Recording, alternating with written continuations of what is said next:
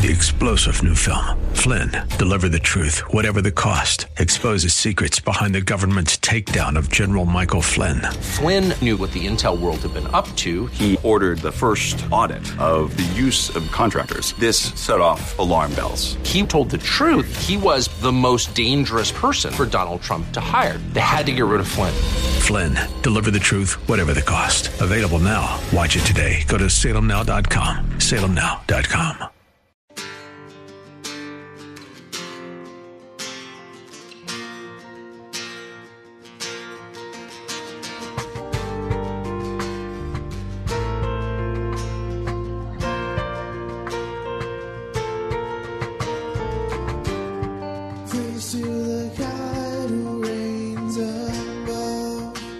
Hello, and welcome to In the Word, a ministry of Calvary Chapel of Orlando.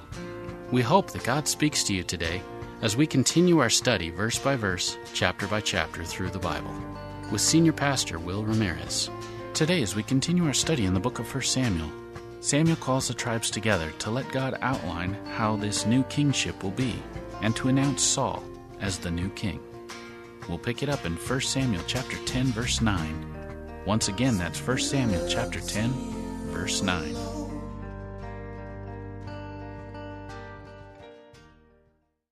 First Samuel 10. Israel demanded that Samuel give them a king, and God chose one for them, a man who literally stood head and shoulders above his fellow Israelis, Saul. And God, we saw in chapter 9, that he orchestrated events that connected Saul and Samuel together. And after being Samuel's guest of honor, we'll see things are set in motion for Saul to become king. Well, verse 9, let's see how it all pans out. That Samuel predicts this, and it was so, verse 9, that when he had turned his back to go from Samuel, that God gave him, Saul, another heart. And all those signs came to pass that day. I kind of wanted more information, but the Lord doesn't give us more information except for the third sign. We'll get to that in a second. But I love it here that it says that the Lord gave him another heart. The phrase there, it means to change the essential form or nature of something. I don't have the ability to change my heart. I do have the ability to change my mind. The Bible tells us to do that. It says, the Lord says, come, let us reason together, right? I have the ability to change my mind. This is where we find a lot of this confusion between what we would call free will and the sovereignty of God. Those who really believe absolutely strongly in the sovereignty of God, they confuse the scriptures that talk about our hearts with our minds. The Bible doesn't say that God controls our minds. The Bible doesn't say that our mind is in bondage to sin. The Bible says that it is affected by the fall, but we still have the capacity to choice. And so it tells us to as many as received him, to them he gave the right to be called the sons of God. That being true, I don't have the ability to change myself. I don't have the ability to change even my heart. The Bible says the heart is deceitful and wicked above all things. Who can know it? I can't even understand my own heart, let alone change it. So while I can change my mind and God commands me to change my mind, that's what repent means. It means repentance. The word means to change your mind. So God commands me to change my mind, but his promise is when I do that, he will change my heart. When I humble myself and I decide to be obedient to the Lord, I may not have the ability to change my whole attitude towards the Lord, my heart towards the Lord. I don't have the ability to actually fulfill what I'm saying I'll do. But when I humble myself and decide to obey the Lord, God gives me grace. He pours out His grace upon me and He transforms my heart. So, it's important when you pray or when you're committing things to the Lord to say, Oh God, please help me to make better decisions than that. The Lord, He doesn't do that for us. We make the choices. And then He comes alongside and He undergirds those choices. It's so important for us to make those clear decisions. I catch myself even sometimes when I'm praying, the Lord help me so I can be a better dad and I can do this. And I sense that Lord just in that still small voice saying, Will, I will help you, but you've got to make some different choices, right? And when I do, every time I do, the Lord undergirds that decision. He gives me the grace that's needed to transform my life and transform my heart so I can be what I'm choosing to be in obedience to Him. Saul, at this point in time, he could have made excuses to reject Samuel's words. He could have chosen to disbelieve Samuel's words. He could have done any number of things at this point. But he chose to believe the Lord. And when he did, God gave him another heart. You say, well, it doesn't say that. Well, how do you know he chose to believe Samuel's words? Well, we know he did because Saul went where Samuel told him to go. He didn't go straight home. He went to Rachel's tomb first. And then he went to this other place where three guys were on their way to Bethel. And then finally he went home. That's not a straight line if you look at a map. So Saul went where Samuel told him to go. And everything happened just like Samuel said it would happen. Now, the only one that's mentioned in detail is the third sign. So, verse 10. And when they came thither to the hill, to Gibeah, his hometown, behold, a company of prophets met him, just like Samuel said. It says, a company of prophets met him. The word literally means happened upon him. Just like God said, it looked like happenstance to him, but it was all orchestrated by the Lord. And the Spirit of God came upon him, Saul, and he prophesied among them. Saul joined in their procession for a bit because he sensed the Lord's leading and he preached, just like they were. Now, verse 11 shows the city's reaction to Saul preaching. And it came to pass when all that knew him before time, they knew him before this moment, they saw that, behold, he prophesied among the prophets. Then those people said one to another, What is this that has come unto the son of Kish? Is Saul also among the prophets? Now, this is not a real question. This is a derogatory statement meant to communicate that Saul's life didn't match up with what they saw from the man who was in the midst of all these other prophets right now. Saul didn't go to the schools. Is this really Saul? I mean, I've, Saul's never preached in his life. I've, in fact, I never even thought he was a spiritual man. So it's a derogatory remark. What's he doing out there? This doesn't seem to make any sense. But one person pipes up to defend Saul, verse 12. And one of the same place answered and said, But who is their father? Therefore it became a proverb Is Saul also among the prophets? What is he saying, but who is their father? Well, being a prophet wasn't hereditary, it wasn't linked to a specific tribe or family like the priesthood was. These were men who had come from all sorts of different tribes. They weren't Levites or just Benjamites or whatever, they had come from everywhere. It was an appointment by the Lord. And so when he's saying, yeah, but who is their father? He's saying, if God gifted these men with the ability to teach, why couldn't God pick Saul too? And this silenced the critics so much that this reply became a saying in Israel anyone someone had a radical change of heart. In other words, if Bob all of a sudden had this radical change and he would become a different guy, and people are going, I don't, I don't buy it. I and they would say, Oh yeah, is Saul also among the prophets? That was the saying they would give. And so when they would see something like that, we go, oh, yeah, that's right. God can do anything. He can change anybody. That was the proverb it became in Israel. It's interesting. Paul used this same argument. Paul the apostle used this same argument to prove that God can save anyone. For he too had been changed from the old Saul to a new man. Look at 1 Timothy chapter 1. I love what Paul says here.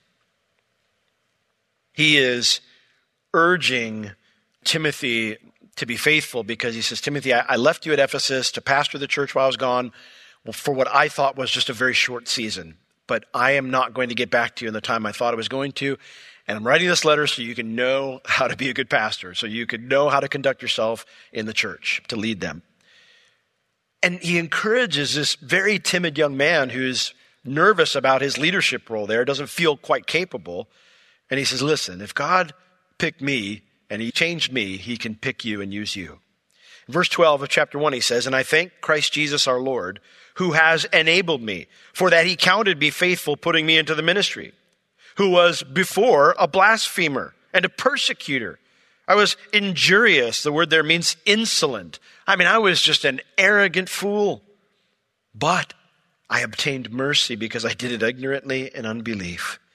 And the grace of our Lord was exceeding abundant. It was overflowing with faith and love which is in Christ Jesus. God did so much in my life. And so this is a faithful saying. It's worthy of everyone to accept it. No one should deny this truth. That Christ Jesus came into the world to save sinners, of whom I am chief. I am the worst one that ever lived.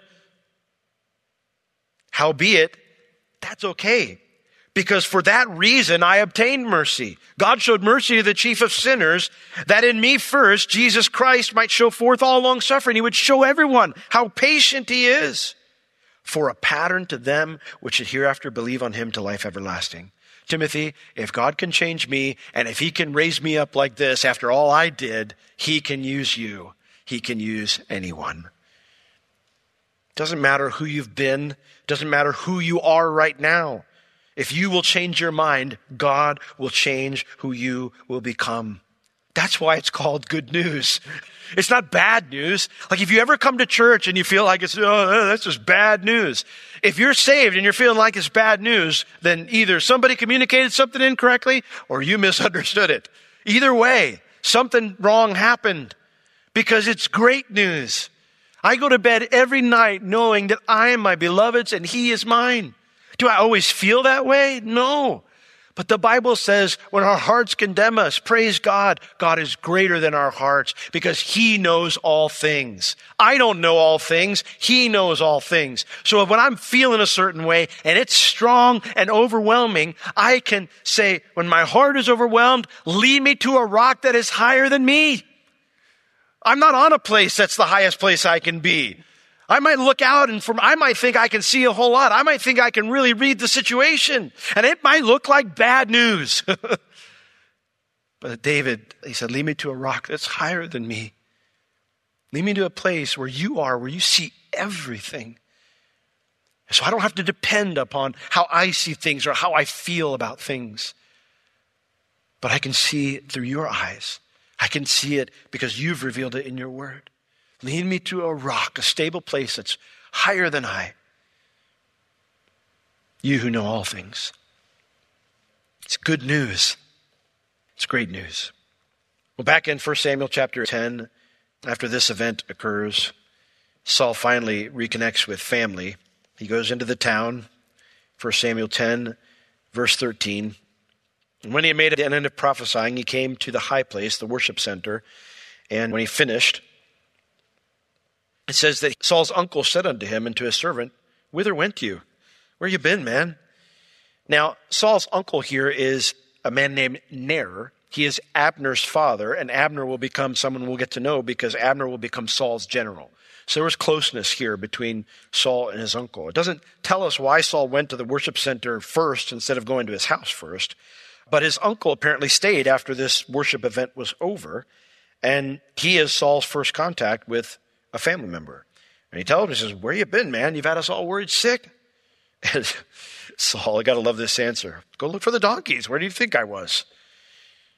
Saul paused, hoping that that would be a sufficient answer. But when his uncle doesn't reply to that, Saul knew he had to tell his uncle about Samuel. And so he said, Well, when we saw that they were nowhere, when we couldn't figure out where they were, we came to Samuel. Now that got Saul's uncle's attention. He was curious when Samuel's name came up. And so he says, Well, tell me, I pray. I mean, that's pretty crazy. He's the most famous guy in all of Israel. What, what happened there? And so Saul said to his uncle, Well, he told us plainly that the donkeys were found. That's why we're home. But of the matter of the kingdom whereof Samuel spoke, he did not tell him. So Saul doesn't reveal everything, just enough to get his uncle off his back. Now, that's it for Saul's side of the story. Now, in verse 17, we shift back to Samuel's perspective as he's going to announce God's choice. He's going to announce that Saul is God's choice for king. So, verse 17, and Samuel called the people together unto the Lord to Mizpah. Mizpah is the same place, if you remember, five years earlier, where Israel made things right with the Lord and they defeated the Philistines. And he called them together unto the Lord. I love this. He reminds them, you know, you asked for a king, but God will always be your ruler. Not me, not a judge, not any king. He's going to lead you into this next phase. And he said unto the children of Israel, verse 18, Thus saith the Lord God of Israel. Here's God's message to you on this very important day. It's a short message. I brought up Israel out of Egypt and delivered you out of the hand of the Egyptians and out of the hand of all kingdoms and of them that oppressed you. That is a short message, but it's an important reminder. One of the easiest mistakes to make is forgetting who got me where I am. It's a very easy mistake to make. And reminding them of this truth is all God has to say to them in this, momentous change. I have to tell you that when I was studying this and I read that, I had to pause for a minute. As I thought, Lord, how many times have I forgotten that truth? That I'm where I am right now only because of you. because of all the messes that you've gotten me out of that I put myself in. You and I cannot do anything without the Lord. Jesus said, Without me, you can do nothing. Nothing is a very complicated word in the Greek. It means no thing. No thing. You can do no thing without me, not a single thing. But how often do we go about without taking time to hear from Him, to actively let Him direct our lives? Sometimes it's just a matter of getting busy with our normal routine, right? Because we figure, well, I can do this. It's my normal routine. You know, humility, first off, means being real with myself. It means recognizing my ever present need for the Lord. And the Bible is full of beautiful promises for the person who has that kind of a humble heart. We read in Proverbs 3, 5, and 6, the famous one that probably all of you could quote it Trust in the Lord with all your heart, not in your own understanding, but in all your ways acknowledge Him and He'll direct your paths, right? It's a simple, beautiful promise to take Him into account in all that we do. Unfortunately, Israel did not do that. They decided they knew best how to care for themselves. Verse 19 Samuel, based on God's very short message, he preaches to them. And you have this day rejected your God, who himself saved you out of all your adversities and your tribulations, and you have said unto him, No, we don't want that anymore. You've been doing all this for us, but we don't want that anymore. But set a king over us. Now, therefore, present yourselves before the Lord by your tribes and by your thousands. The thousands there refers to their military units. And so everyone, all the tribal leaders, all your soldiers, want you all to assemble in groups to recognize this momentous day that you chose, that you picked, because you were displeased with the setup the Lord had given to you. Although all God had done wasn't good enough for them, Samuel reminds them the Lord's still in charge. So step forward by tribe, make sure your best soldiers are present so you can see who God picks. This won't be your pick, this will be his. So verse 20, when Samuel had caused all the tribes of Israel to come near, it says the tribe of Benjamin was taken. So likely he had the tribal leaders come up and out of all of them was selected. It doesn't tell us how they were selected or chosen. It mentions that the tribe of Benjamin was selected. So when he had caused the tribe of Benjamin to come near by their families, so now they stepped forward by their family groupings. And it says the family of Matri was taken. We don't know who Matri is. He's just a descendant of Benjamin, but we do know Saul and his family are part of that grouping because it says when then those families of were brought forward by the individual families, it says Saul, the son of Kish, was selected. So this is the moment, the moment of revelation. However, when they sought him, he could not be found. How do you pick a guy when you can't find him? Like, how did he get picked? I don't know. It's very interesting to me. I personally believe that this was not done by lot. A lot of people say, well, they picked lots, like drawn straws, or they consulted the Urim and the Thummim and they said, is it Levi? And they pulled it out and the stone was no. Is it Judah? And they pulled out a stone? No. And then when they pulled out, you know, is it Benjamin? They pulled out the other stone and it was yes. I don't think it was probably that way either, because it mentions here, verse 22, therefore they inquired of the Lord further. They asked again of the Lord if the man should yet come here. In other words, if he was still on his way, maybe he hasn't arrived yet. And the Lord answered, behold, he has hid himself in the stuff. He is, he's hiding in the equipment. Now, that's not something you can figure out with a stone or the Urim and the Thummim. This is not something you figure out by lots. You know, where is he? Well, here's the 18,000 things that could happen. I don't, I can't imagine that would be. I think they were directly asking the Lord and God was speaking to them through Samuel or someone else and saying, Hey, this is what's going on. I'm picking Saul, but he's not there when they pick him. He's hiding himself in the equipment, the travel gear that had come with everyone. In other words, Saul wasn't lost. He did this on purpose. Now, why in the world is Saul hiding amongst the equipment? It doesn't tell us why, but we can infer two things. Number one, I'm pretty sure we can know for sure that he is hiding because he believed what Samuel had told him was true, that he would be picked. He believed that he was the king. And secondly, we can also probably infer for sure that he didn't want to be visible when that moment arrived. Now, we could suggest that Saul didn't like being in the limelight or that he was a humble guy. That may very well be the case. But if it tells us anything, it tells us that Saul believed God's word was true. Now, that's not the same thing as faith, by the way. Faith trusts that God's word is best. That's different. But faith can't really happen until we believe his word is true. So that means Saul's at least on the right page. Whatever we might think about his motive for hiding, we can call him a scaredy cat. We can say he was humble. I heard all sorts of sermons on why Saul was hiding in the stuff. I have no clue why. But it means he's on the right page, that he believed God's word was true. Now, to become a good king, he's going to need to learn to trust that God's word is best as well. And that's part of what we'll find out if he eventually becomes that later on. When they find him, verse 23, and they ran, this is a big moment. Who had God chosen? We got to find out. Well, he was someone imposing. They fetched him from there, and when he stood amongst the people, it says he was higher than any of the people from his shoulders and upward. And Samuel said to all the people, Do you see him whom the Lord has chosen? There's none like him amongst all the people. And all the people shouted and said, God save the king. Literally means let the king live. We are cool with this choice. He is a good specimen to represent and lead us. There was no guarantee that people would accept God's choice, but for the most part, they do so enthusiastically. So in verse 25, Samuel explains to everyone God's rules for this new office. Then Samuel told the people the manner of the kingdom, and he wrote it in a book and he laid it up before the Lord. And Samuel sent all the people away, every man to his house. And Saul also went home to Gibeah. Now, the word there, manner of the king, it just means the law, the plan, the regulations. In other words, this book outlined God's rules for the relationship between the king, the monarchy, and the people. My guess is it probably gave more details on the things already commanded in Deuteronomy 17, which we read in our scripture reading, as well as any other commands that we found in the law of Moses for leaders and how they might relate specifically to a king. So this makes this document a little bit more that Samuel wrote, a little bit more like a commentary than scripture. And I bring this up because people go, why don't we have this book? There's lost books of the Bible. Just because the Bible records that books were written doesn't mean they're lost books of the Bible. It's more like a commentary, like someone might write today. It's more like what I'm doing today. I hope that the Lord's speaking to you through me, but I'm not inspired. Please don't ever mistake that. The Word of God is inspired. So what Samuel did here today, I hope it was the Lord, but it wasn't inspired in the same way the scriptures are.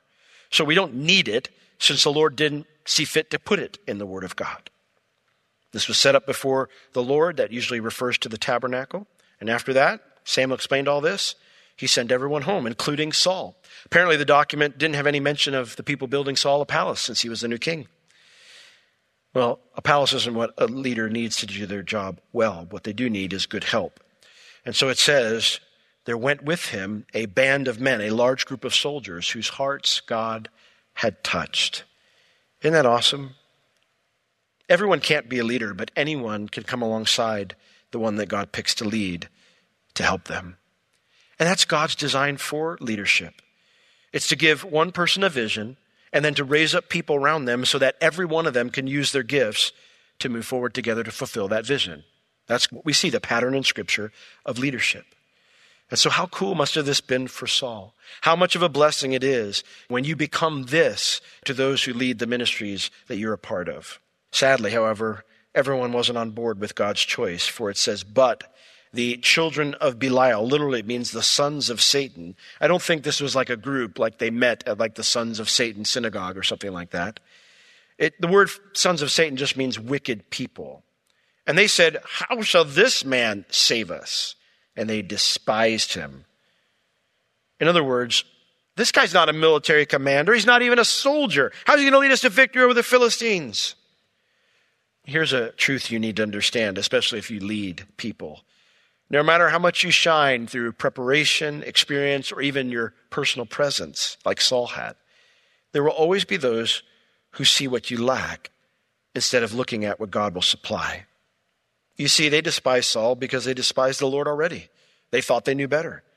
And so they weren't impressed with this man. However, look at Saul's response. They didn't bring him any presents, but he held his peace. He didn't retaliate. He remains humble. And we're called to do the same. Jesus is our example. Where it says in 1 Peter chapter 2, when he was reviled, he did not revile back. 1 Peter chapter 2, verses 21 through 23, and I'll leave you with this.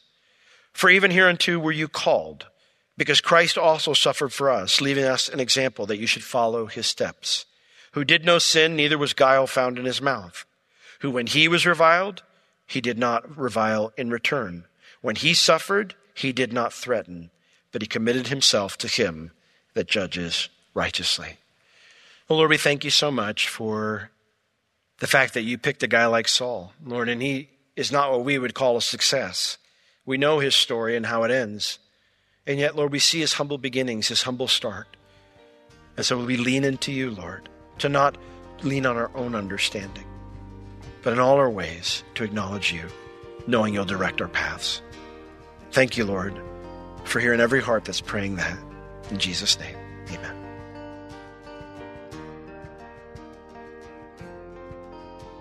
This has been In the Word with Pastor Will Ramirez, a ministry of Calvary Chapel of Orlando.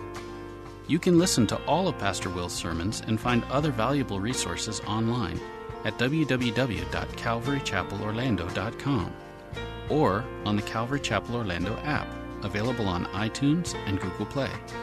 If you have any spiritual or physical needs, please contact us. We would love to pray for you and assist you in any way we can. You can reach us at 407 523 0800 during our office hours, Tuesday through Friday, 9 a.m. to 4 p.m. Thank you for joining us today. We will see you next time as we continue to learn, walk, and live in the Word.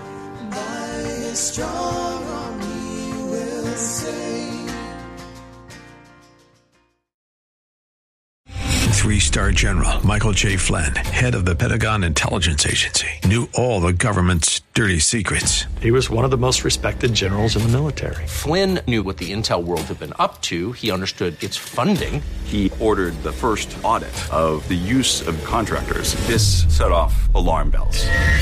The explosive new documentary, Flynn, Deliver the Truth, Whatever the Cost, uncovers the facts behind this scandal. Flynn told the truth. He was the most dangerous person for Donald Trump to hire. I find out the worst enemy that I'm going to face in my life is right here in America. They took my assessment and they wanted me to change it. And I was like, I'm not changing it. They had to get rid of Flynn. With in depth interviews, archival footage, and never before seen personal records of the man behind the headlines. I just felt like I was drowning. Flynn, Deliver the Truth, Whatever the Cost. Available now. Watch it today. Go to salemnow.com. Salemnow.com.